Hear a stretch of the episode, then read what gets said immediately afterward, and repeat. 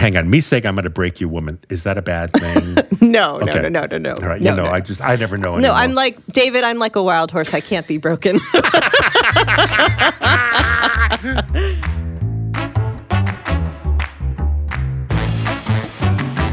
Hello, I'm David Leite, the founder of the website Leite's Culinaria and the author of The New Portuguese Table and the memoir Notes on a Banana.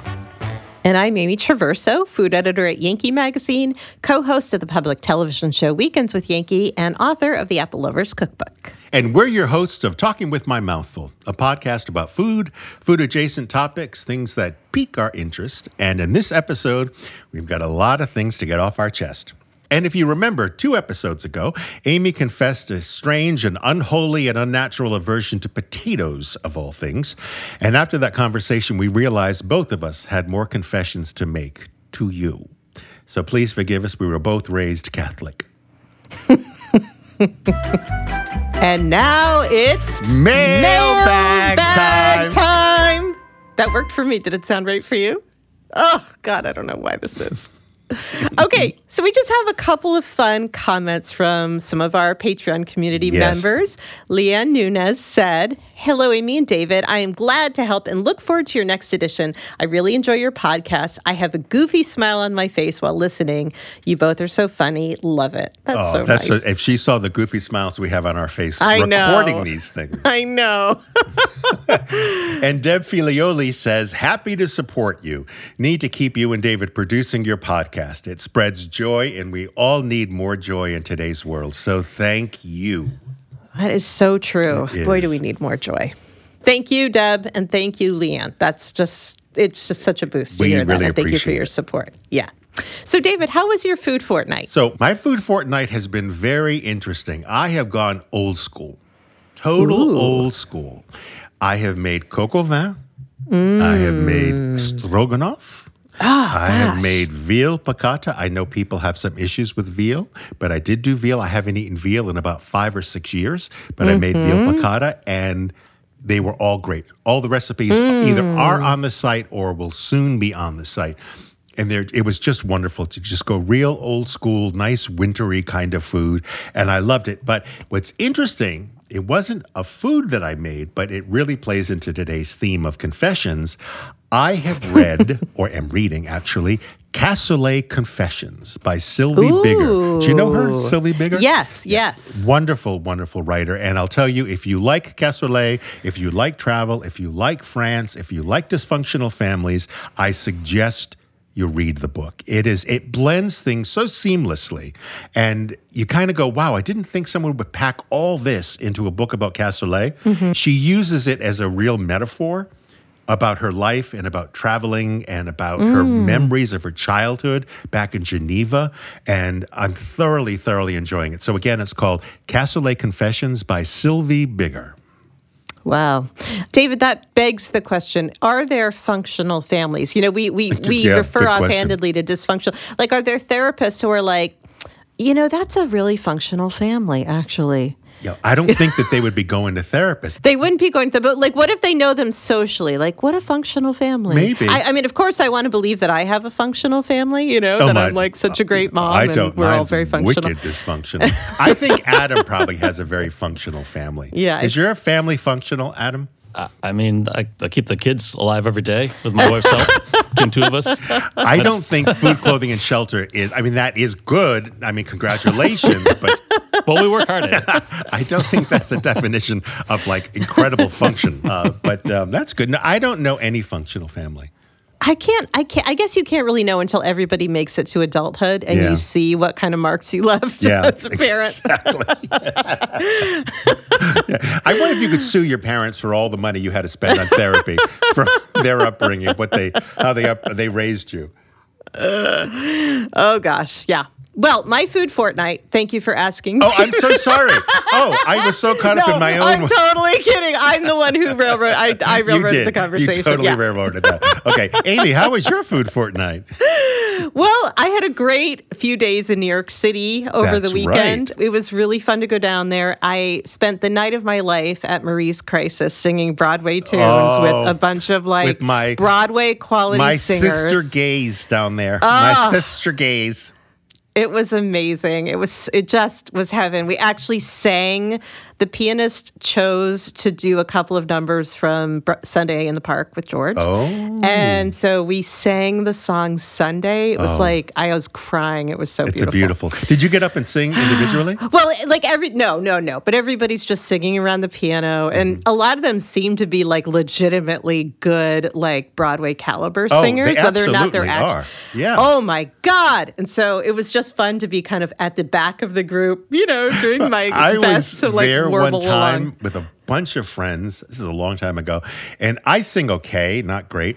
And they were doing "Suddenly Seymour is sitting beside you" from uh, Little Shop of Horrors. So I'm Yeah. singing my heart out, and everyone is around me must have done this on cue, and they planned it. They all stopped singing at once. So there's this one off-note singer, and it was me. So embarrassed. Well, I was definitely doing a little bit of like Sunday in the yeah, crystal waters and the Tarapatala stream and us. Oh, I, I love it there. so, so how about But food? anyway, we Anything? ate. Yeah. So th- this this an interesting question was raised. Hmm. So uh, we were there's a restaurant in there's one in Tribeca and one in Soho called Mare Luna. It's Mm-hmm. and it is like a good Italian neighborhood restaurant. It is nothing that's going to get like big awards, but it's there's like several dishes on there that we love and it's just kind of comfortable to go back there and the service is really nice and I like the environment. Whatever. We Mm-hmm. go there. And so our my sister-in-law was asking like well what is you know what do you like about this restaurant i was like it's just a, it's like a great neighborhood restaurant that has really good italian food Right. and she said well what's a neighborhood restaurant and it was hmm. such a good question That is a good. So, what was is your answer? my answer was it's a restaurant that isn't so incredible that it becomes a destination restaurant. Right. But it's so good that the people in the neighborhood love it and it's their go to and it just has this like nice steady stream of business. And it's not always like trying to reinvent the wheel. It does certain things really well. Yeah, How yeah. about you? What do you think? I think that's true. And as a matter of fact, when we were in Paris for our 30th anniversary, I hit up Dorie Greenspan. And I said, Mm. just give me a restaurant that I said, I just want a local place that you go to that you love. And she said, I will give it to you, but you cannot write about it. You cannot social media it. Okay. You cannot mention its name, and I will not divulge it here. We went and you could have written a play about this place. There was this one table, this man and this woman. She's like a Miss Havisham. She had this outrageous, outrageous costume on, and her husband slash gay boyfriend. I don't know if she realized that he was gay. Had this outrageous, like tight fitting, sort of like glittery pant, use pantsuit thing. And there Uh-huh. were other people. We were the only foreigners there. The food was very good and very serviceable. The one was not blown away. I really enjoyed Right. it. It was simple and I loved it. And so Yeah. much so that I want to go again, but I won't divulge it. To me, that's what a neighborhood place is. Sadly, I had to go all the way to Paris to get it because in Yeah. Connecticut, there's nothing. And Right. in the Upper West Side, there are a lot of them. but Yeah. They they all are a little too hip. And I don't Yeah. think a neighborhood restaurant should be hip. Right. I just don't right. think so. There should is just- one in, on 68th and I think it's Columbus or 68th and Broadway called um, La Boîte en Bois. And it's a little French restaurant. And Yeah. it just, it's one of those serviceable, good Yeah. French restaurants. And I, to me, that's the closest of what I think of as like a little neighborhood restaurant. Well, speaking of the Upper West Side, we were staying around 77th and Broadway, Mm. and I went to, I found this breakfast delight. It was such a delight. Combined two of my favorite things. It was a gougere filled with soft scrambled eggs, and I, that I got at Daily Provisions, which is like a small Right around the corner right? from where we live. Go to. Oh, okay. So I was really close to you. Yeah. And oh my God, that was so good. Yeah. Like a cheesy choux pastry filled with scrambled eggs as like kind of a protein, but a little bit of carb. Breakfast. And they, but they fill it just before giving it to you. Yeah, Because they so want it was to remain crunchy and everything and not be soggy. Yeah. So I love good. Daily Provisions. Yeah, it's great. And now, over to our intrepid reporters, Amy and David, at the news desk. Okay, hold the line. Wait, sorry, Adam. I'm actually, thank you for that cue, but I'm going to do a little bit of a departure from food news this week because last week, after reading some really painful food writing, I posted a list of words on Oh, my do Instagram tell who feed. wrote it. do tell. It was, uh, well, I don't want to say. but it Anybody was, we uh, know? Nobody we know. Okay. it was actually a series. It was honestly, I was reading Instagram captions. Oh, and okay. it's not like the world's best writing, right? Even my stuff, I dash it off. It's not well thought out. So I posted on my Instagram, which is at Amy Traverso, a list of words that I would love to ban from all food related pros. Mm. And boy, did people have opinions to share. And they were so good and so funny that I just, I had to share these with everybody. So um, I have uh, my list here that I wrote, and let me just read it to you. Mm-hmm. Okay, brothy drives me crazy, and it's. I just think it's overused. It's not that it's so. First of all, it isn't a word. It isn't actually a word in the dictionary, but I it's had to also look that one up. Excuse me. heavily, heavily overused. Toothsome drives me nuts. Mm-hmm. Okay. Pillowy. I used to like it, I I, feel like it's pillowy in the last I know, I know. Last have episode you're talking about. No, I I just it's like cayenne pepper. It's like used sparingly and it's just a little bit of zest in your writing, Mm-hmm. but it's overused and it's just painful. It feels like purple prose. Okay. The other phrase is like blank to perfection, like in a restaurant Yeah. review. The chicken was grilled to perfection. I hate All the right. word perfection. I hate or perfect. It's a perfect Yeah. accompaniment. I don't like it. Yeah. Okay. Guilty slash sinful. Hate that. Like food is neutral. It's not good or bad.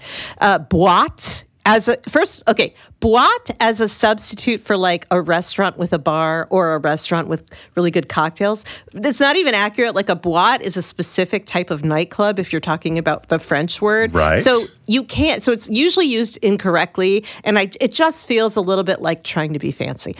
Okay, ambrosial. Not a big fan of ambrosial. No, me either. I hate Not ambrosia. I'm sorry, people in the south. Yes. I don't like ambrosia. So ambrosial doesn't have any kind of like positive Yeah. quality to me.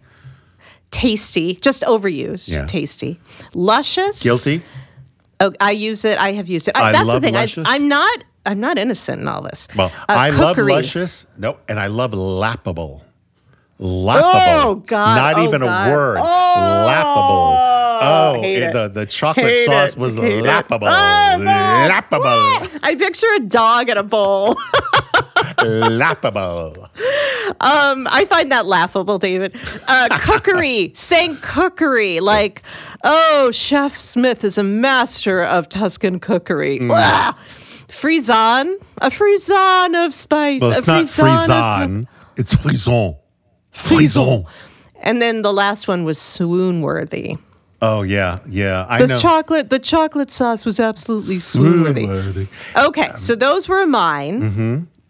And then people jumped in with, and there was a consensus. There, there was a quorum around certain words.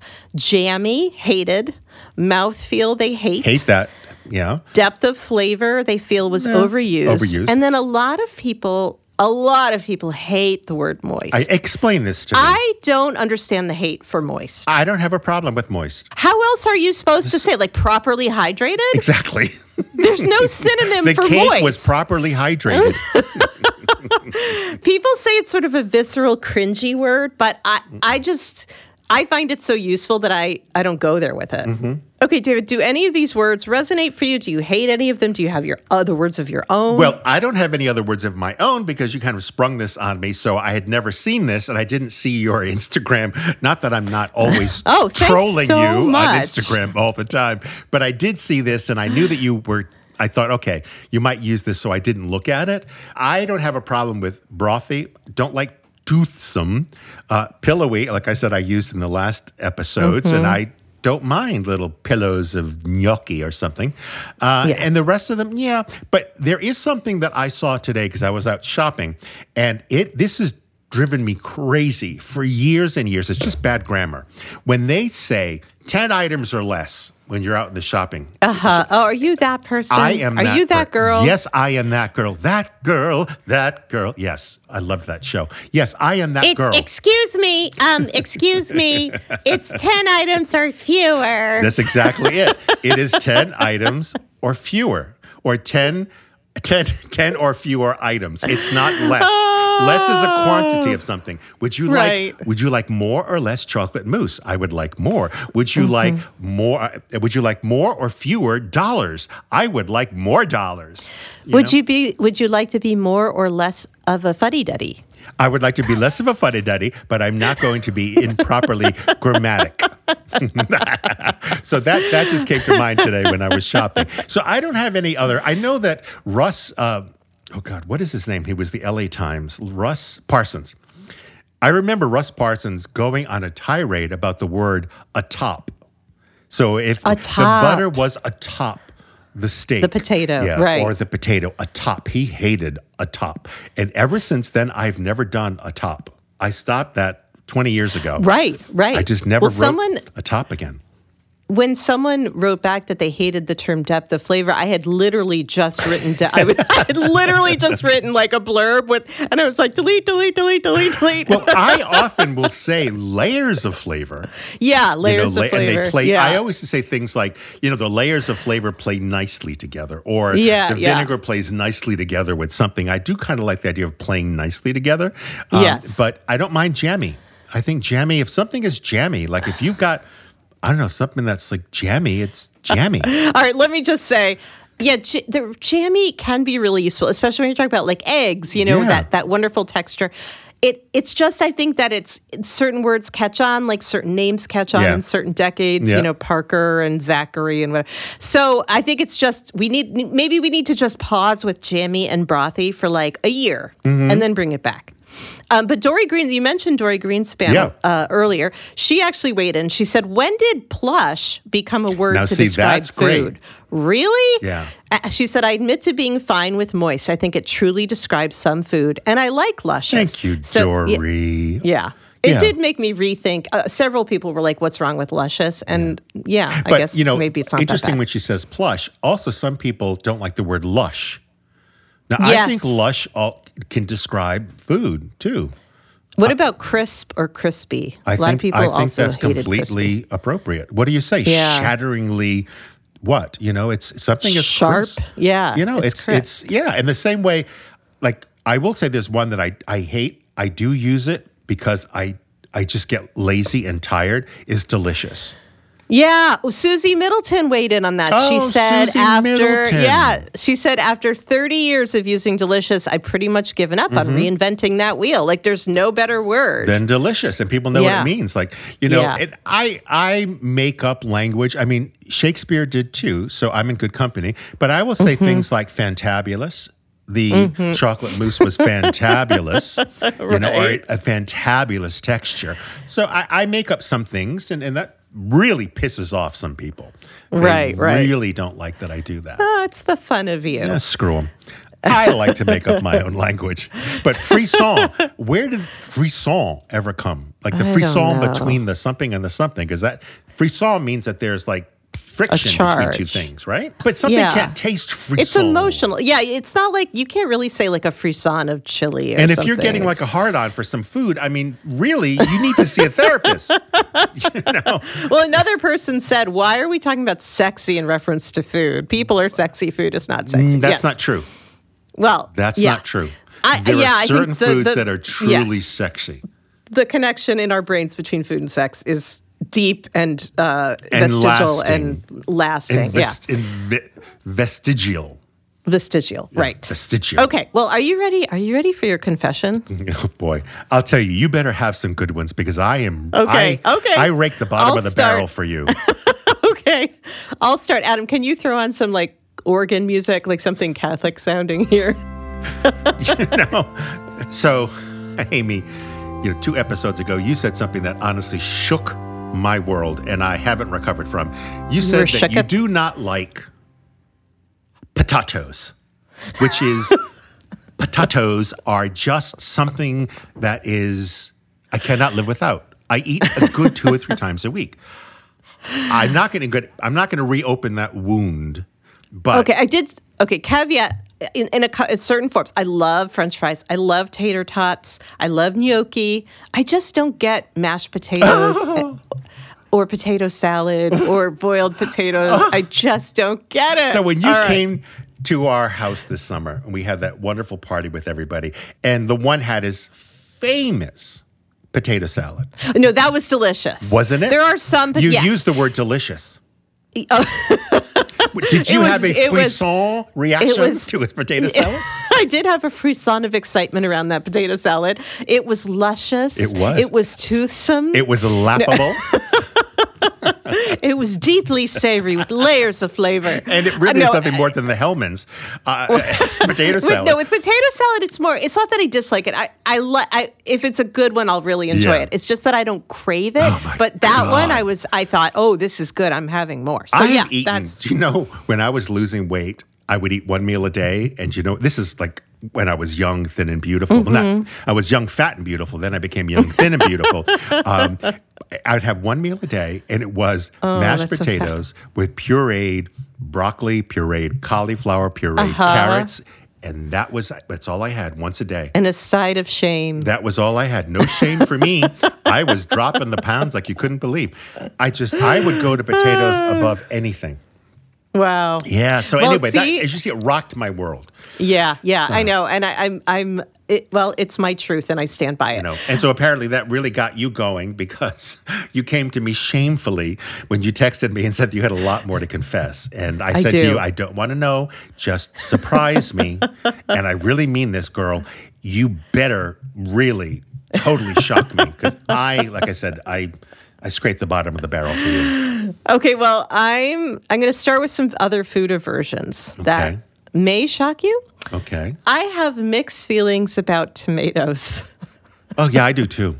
You do? I do, absolutely. Because it's because you have so many bad ones. Mm-hmm. You know, like you have so many of those mealy pink winter tomatoes growing up. Mm-hmm. The cotton candy ones, yeah.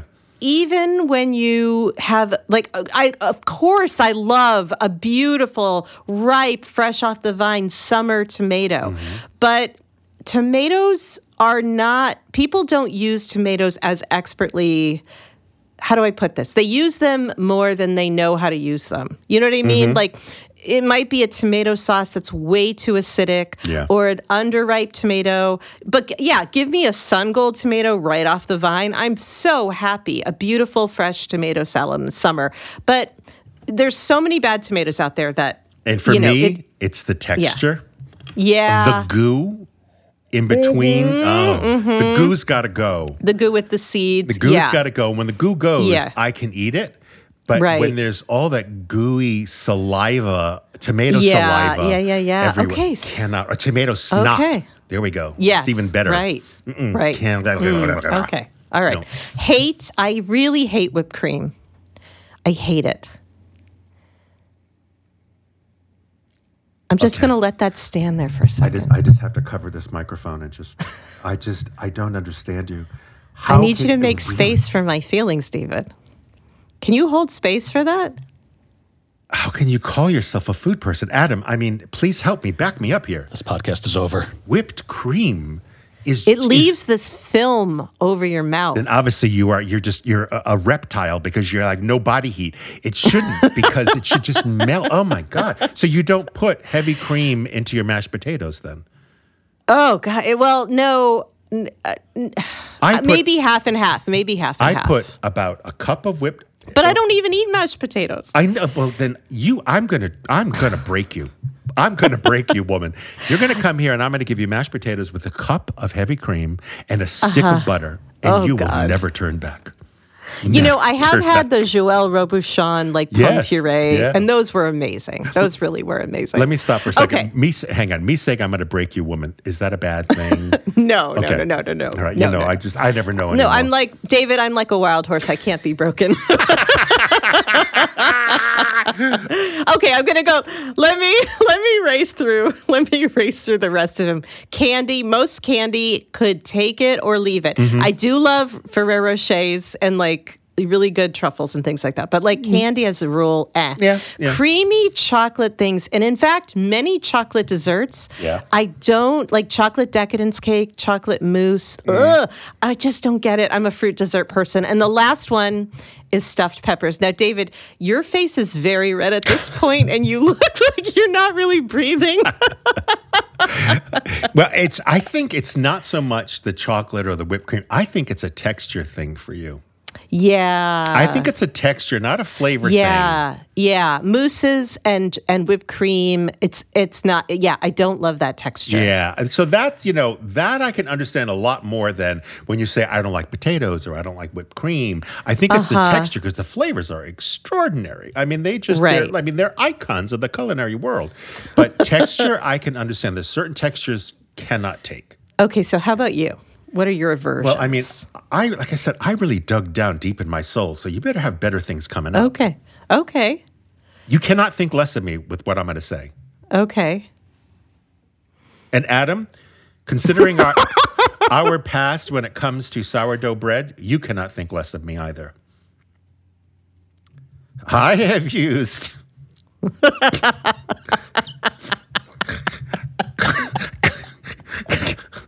I have used commercial yeast in my sourdough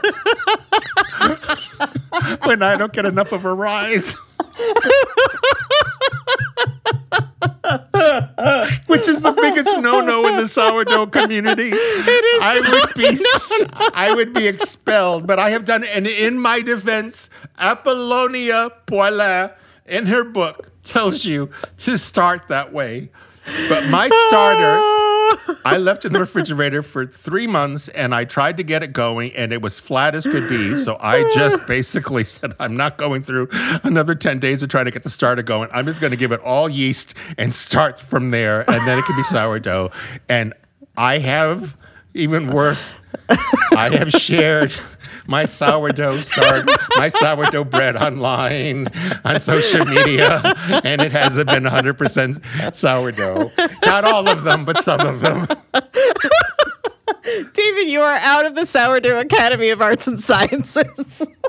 That's why I said you better come up with other things besides things you just don't like to eat. David, I just threw out my my pandemic sourdough starter. I just I can't. It's like the neediest child. It is. the and I'm a neediest child who never I don't need something stops. needing me that much, and you know, it's It just, doesn't hug you. It doesn't it- snuggle it you. doesn't it tell me doesn't how great say, I "Mommy, I, am." love It you." doesn't. No, it's No, no. I, no. I, I, you know, David, I actually did it once. I did. I did try to revive my sourdough habit by adding commercial yeast, and it did work. But I just I gave up on it, and that's why this like artisan bread in five minutes a day is so good. I have but it's not sourdough. sourdough so many times, but I have never told anybody that I actually shared it online and said sourdough, and it was partially sourdough. So. Yeah, it's a little embarrassing. Like I said, I mean that right there, I think, is equals everything you just said. Um, so, uh, do you want to go next, or okay. shall I go again? Um, well, I want to share some disgusting. I have disgusting breakfast cravings. Okay. Now, I I resist them most of the time because I know I feel better if I eat protein for breakfast. But here's here are my dream breakfast foods. Okay. Brown sugar pop tarts, microwaved. Okay. For about seven seconds, mm-hmm. and honey smack cereal, or even better, the off-brand golden puff cereal made by Malt-O-Meal. they come in a plastic bag, and I can only find them at Walgreens. I have eaten those to the point of abdominal distress. They are so good. They have this this shatteringly crisp um, coating of like some sort of sugar product Right. that when you bite into them they crunch. Oh, they're so good.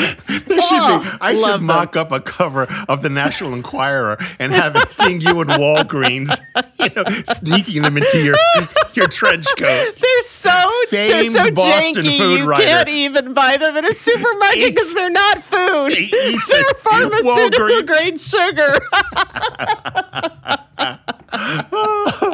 Oh my gosh! Oh yeah, god! yeah. Oh, all right. Okay, how about you?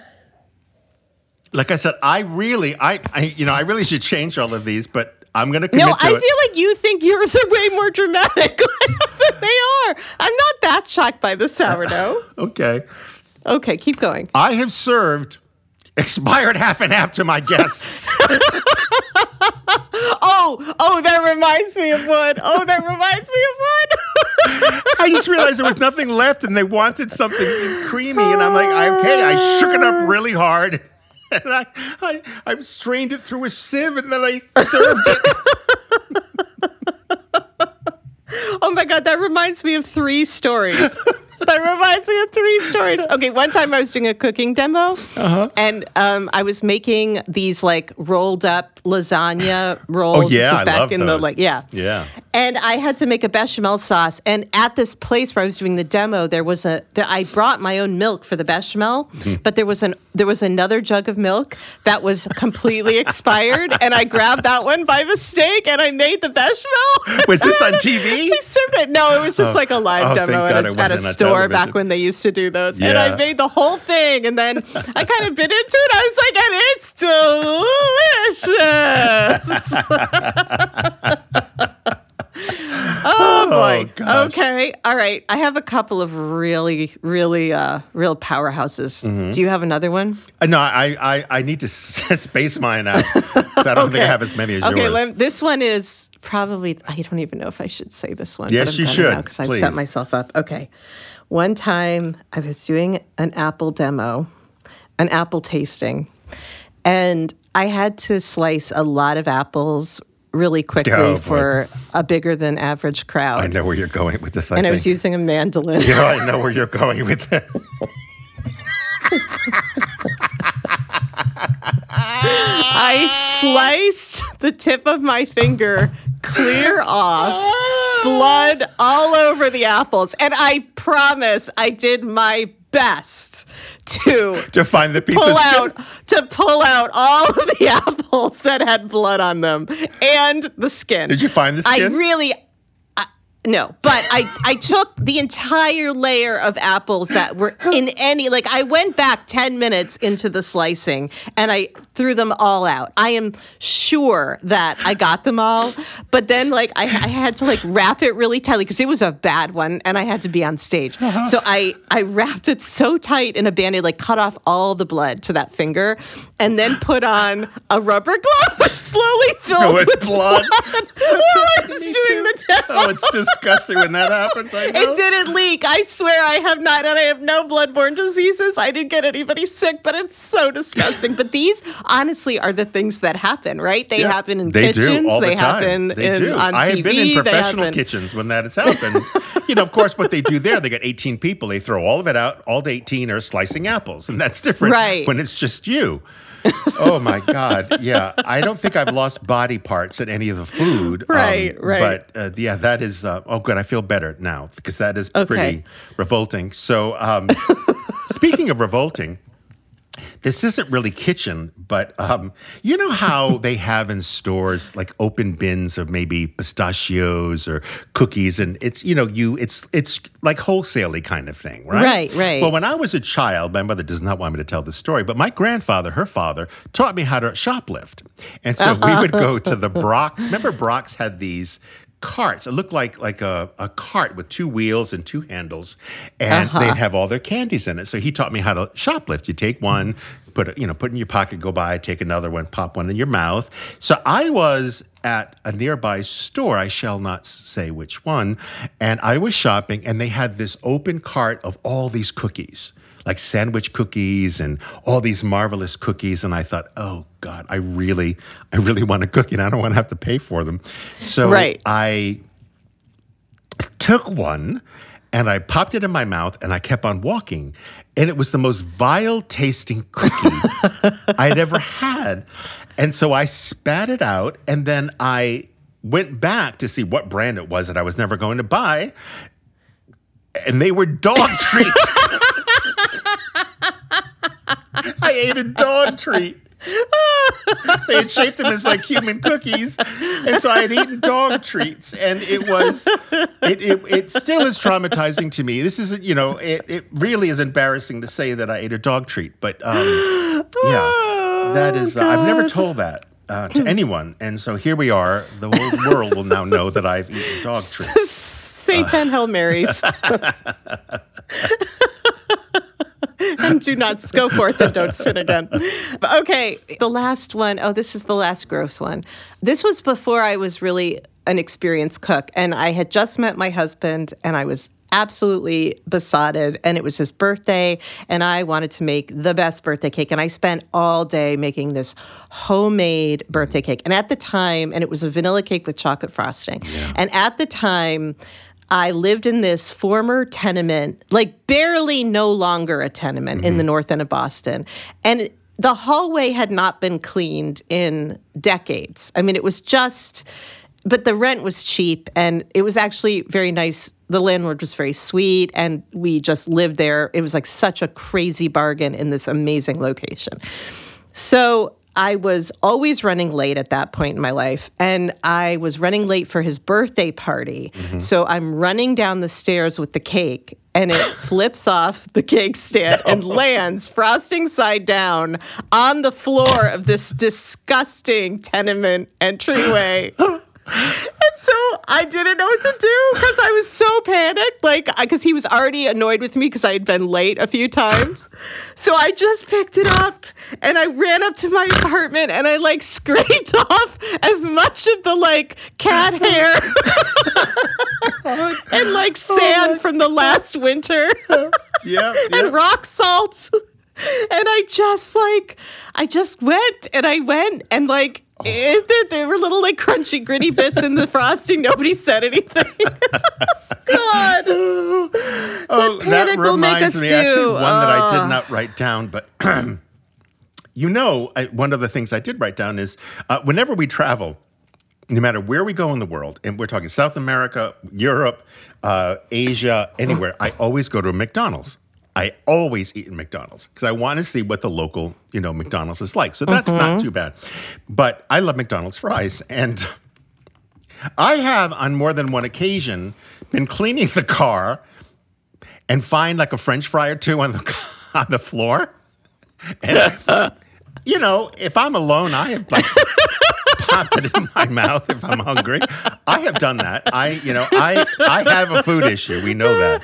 I mean, Oprah Winfrey had nothing in her house. I remember her telling this story except stale hot dog rolls and maple syrup. Oh, I remember, this story. And then she poured the maple syrup on the hot dog rolls and ate them. So uh, yeah, I have done that. Um, and so some of the, are you done with yours? Is that it? I have a, no, I I had a couple more. Okay. this here's is. I mean, I'm really wondering, should we make this like a special one only for subscribers?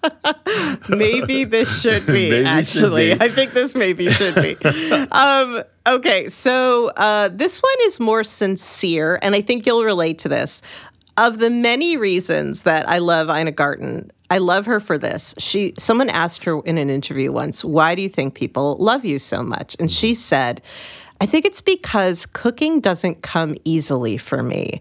It's work. And she basically said, and it informs how I show people how to cook Mm. because it's not this like simple, I'm not like an athlete in the kitchen. I actually have to work at it. Right. And I relate to that so much because I really came to food writing through the writing. Me too, And exactly. then became a recipe developer. And I've done it for a long time, and I think I'm I'm pretty good and rigorous with that. But it never feels like. You never went like to culinary school. no, I didn't go to And culinary did I. school. Yeah. And uh, and it, you know, I took culinary classes at a culinary school, but I didn't do the full Yeah, program. it's exactly with me. and yeah. you did that too, Yeah, right? exactly. And so I don't feel like Michael Jordan on the basketball court when No. I'm cooking. And I think it makes me write better recipes, but it also means that I think I'll always feel a little bit of imposter syndrome.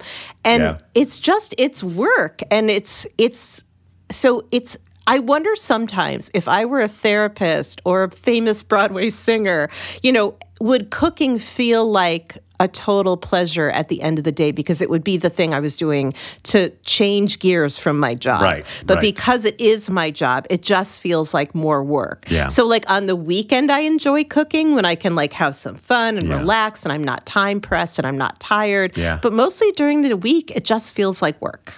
Which I think makes I'm me more you. sympathetic to the average cook. I completely agree with you. And I I will admit, I think I've said this many times on the show and other places. I have never made a meal where I did not screw up something. There's Mm-hmm. always and it's sometimes and it's not usually just like, oh, I oversalted. Sometimes it is massive mistakes that I just kind of hide or I Right. just dump and people don't. But I've never made one of those meals where just everything is just extraordinary and Mm-hmm. it was easy and fabulous. And I am just, you know, God's gift to cooking. It has never Right. been that way for me. And I have that imposter syndrome too, very much like you. And I think it makes it makes me, at least people say to me, it makes me feel so much more authentic to them and they feel that they can relate. Yeah. If that's kind of like my job on earth, then that's great. If I can make people Yeah. feel better about the fact that they're just they're good at what they do. I'm, I think I'm a very right. good writer. You are very good, and You your know- recipes are very reliable. you know, yeah. but I mean, the cooking stuff, I struggle less with baking. I struggle so much more with cooking. yeah, me too. I'm the same way. The freelance with with cooking, you know, you will never see me do a roast on a live television show, and that's why I've never auditioned. I've been asked, and this is this is confession, but this isn't like a funny one. It's kind of sad. I've been asked many times to audition for those, you know, oh, greatest cooks in America. right, right, right, I've always turned them down right. because I'm so embarrassed that uh oh, I'm going to be the first one kicked off the show because my food sucks. And so Yeah. I've never auditioned because I just know that I just I'm not going to be able to do it. Or I think and I'm I've, I've gonna been able do it. to a party at your house. The food was exquisite. Oh, well, thank you. Um, Yeah. And I, I know, like, I get good feedback when I, people come over Oh for yeah, dinner, and well, I know, the but blueberry the- the- slab pie you made, you brought to the Oh. house was fabulous. I think it's also a personality thing of like, are you are you inclined to feel like an imposter or not? Oh I don't yeah, know. But yeah. Do you yeah. feel like an imposter, Adam, at the studio? Do you feel like I'm not really a, an engineer? I'm a, I'm a pretend engineer. Sure. Do you really? I didn't expect that. Are you I know. really? I thought you'd be like, no. Shit, no, I'm a great engineer. You kidding? Uh, I think that's everywhere. Definitely. Yeah. Definitely. Yeah.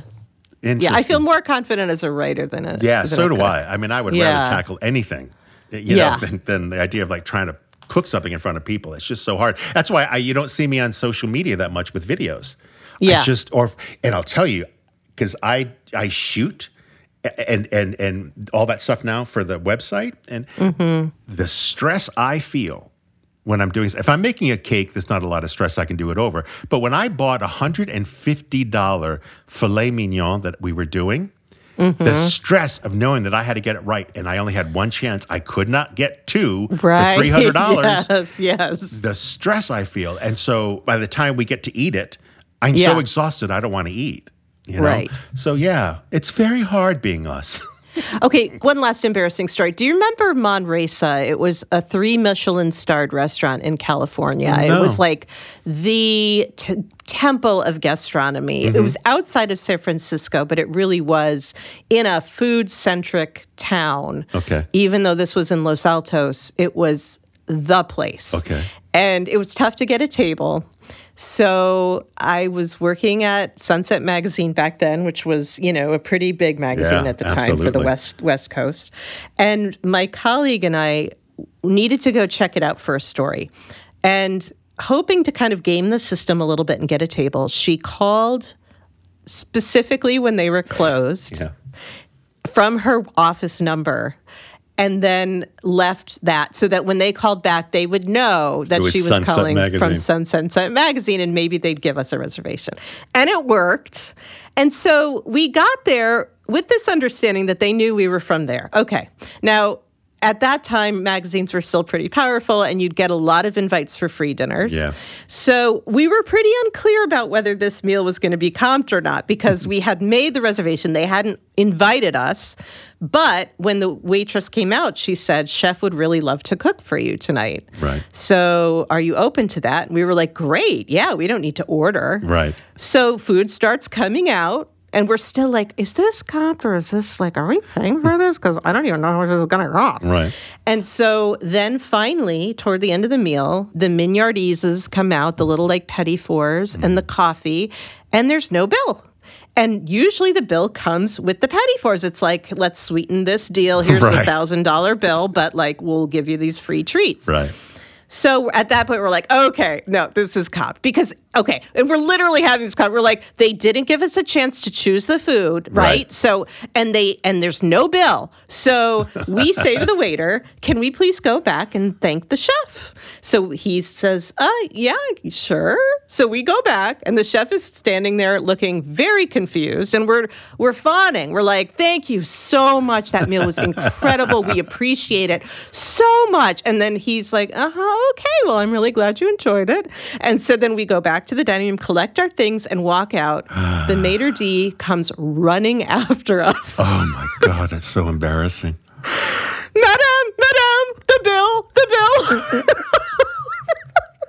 Oh my God, that's embarrassing. Oh How much was God, it? Do you remember? were- it was like six hundred dollars. This is back then. My, we were humiliated, Oh and of course panicking because now we have this massive bill that we're going to try to expense. oh my god! Because we didn't bother to say like, actually, we'd prefer to order all a la carte because we were playing this game of chicken with them about Right. like whether it was a free meal or not. So. We were so humiliated. We like we went we ran across the street and took like a thousand dollars of cash out and just like threw it on the table and ran away.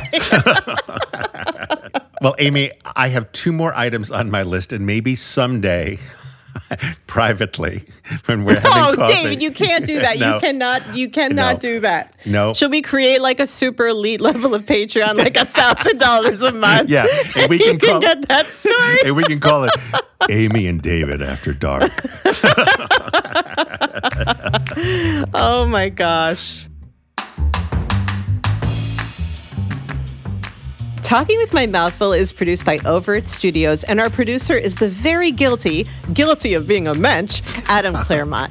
You can reach Adam in Overt Studios at overtstudios.com. And remember to follow Talking with My Mouthful wherever you download your favorite podcasts. And as we've been saying for quite a while now, we are self funded.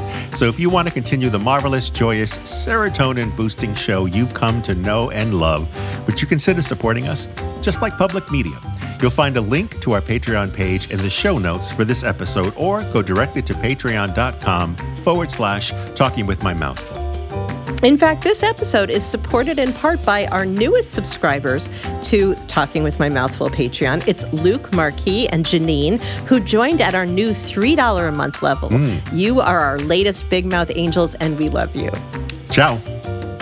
Bye, David.